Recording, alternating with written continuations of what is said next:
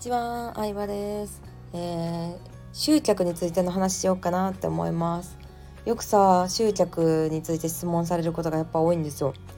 初めてさ副業とか、まあ、サービス販売だったりとかなんだろうな、まあ、お茶会でもズーム相談会でも何か募集してみた時さ想像以上にさ申し込みないんやなってショック受けると思うのよ。基本的には。うん。まあねすでにファンがいる人だったりとか、うん、ブログずっとやってたけど何も商品販売したことないよみたいな人やったらまあね募集してすぐにめっちゃ申し込み来たりとかもあるんですけどちゃんとなんだ信頼残高がね構築できてるのでだけど執着してもなかなか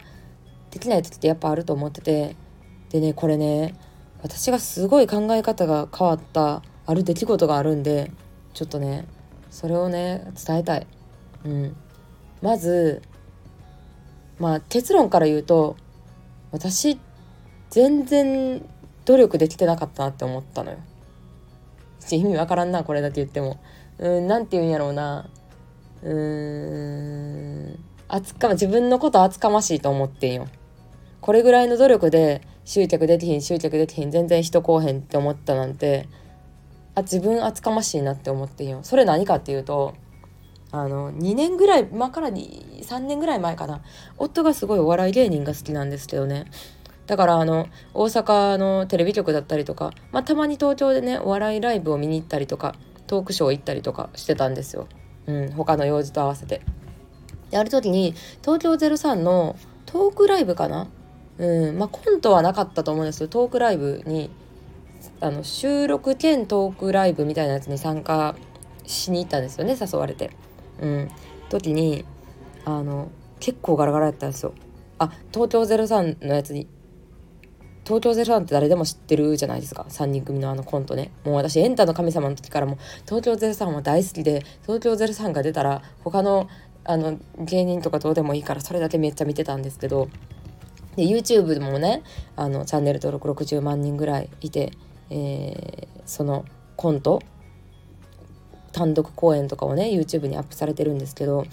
結構ガラガラだったんですよ実際行ってみたら。うん、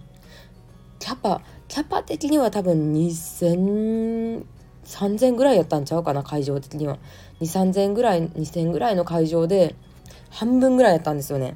うんでしかもその月額300円ぐらいのスマホで入れるファンクラブ限定メンバーだけが参加できるみたいなライブやったんですけど多分1,000人ぐらいしかいなくてめっちゃ席空いてて。で「どうも」って3人が出てってね「今日はありがとうございます。ファンクラブ限定のイベントということでね。えーはい。まあいい感じでね席が前後空いててね。みんな見やすいでしょ？みたいな感じで笑いを取ってはったんですけど。でもやっぱりそのレベルですごいテレビに出ててで YouTube とかでもさすごい自分の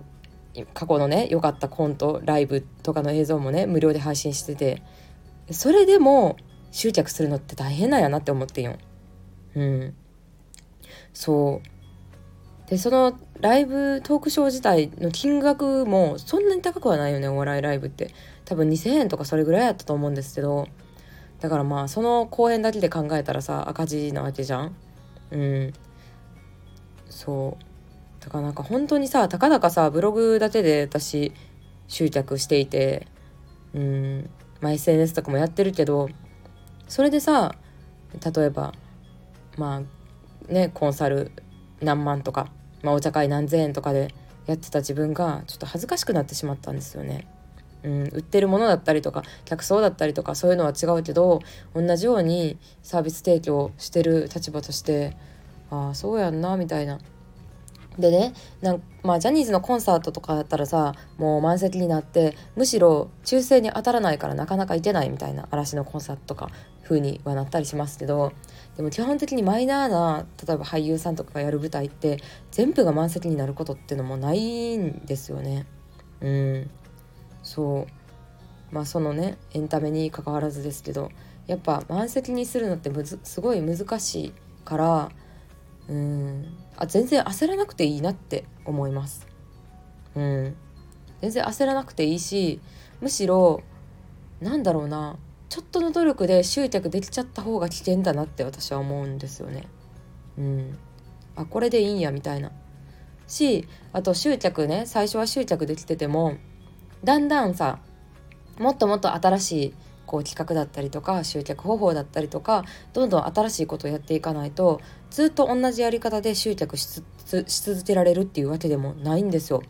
うん、もう4年ぐらいねメルマガをやっててえメルマガ読者は累計1万人を最近やっと超えたんですけどそれでもあのすごいアフィリエイターの人がねたまに出てくるんですよ。私のメルマガを紹介してくれる超有名な人が紹介してくれてドカンってリストがたくさん入る時もあるんですけどでもぶっちゃけ全然メルマガ登録がない時もあるんですよ期間的に。うん、1人もない時が続いたりとか毎日23人ぐらいしかなかったりとかっていうこともあるんですよね。なのでその度に例えばこういうふうにスタンド FM っていう新しいものを始めてみたりとか YouTube でも違う企画をしてみたりとかうんアメアメブロでも記事の書き方変えたりとか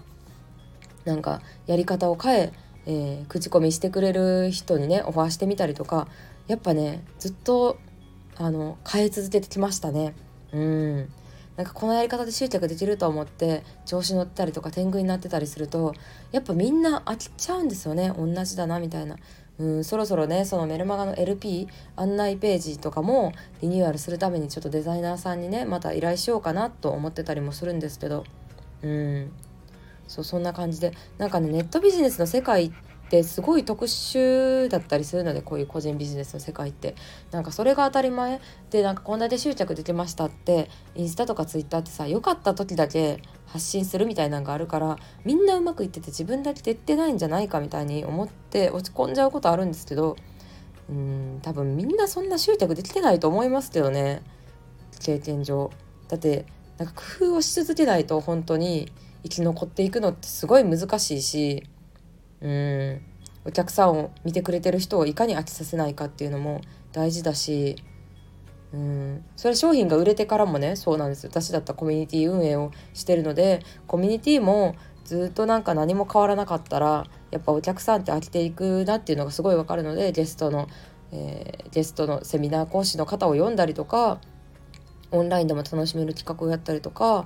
うん何ヶ月おきに新しいことっていうのをね考えたりはしてるんですけどまあでもそれがね楽しいと思ってやることが大事だとは思うんですけどね。うん、ということで東京03のねトークショーに行った時にあら結構ガラガラだわって思った出来事の話でした。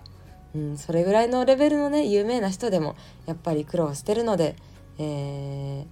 ー、なんだろうなうんなんかどうやったら集客できるかなってなんか考えていろいろ試してみるっていうのがやっぱ一番大事というか。うん。なんか考えてやったことって自分の身にもなるしあのなんだろうな。なんかまあ単純に楽しい企画を打ち出す楽しさっていうのを、えー、もっと感じてもらえたら嬉しいなと思って今回音声で話してみました。参考になったら嬉しいです。ありがとうございました。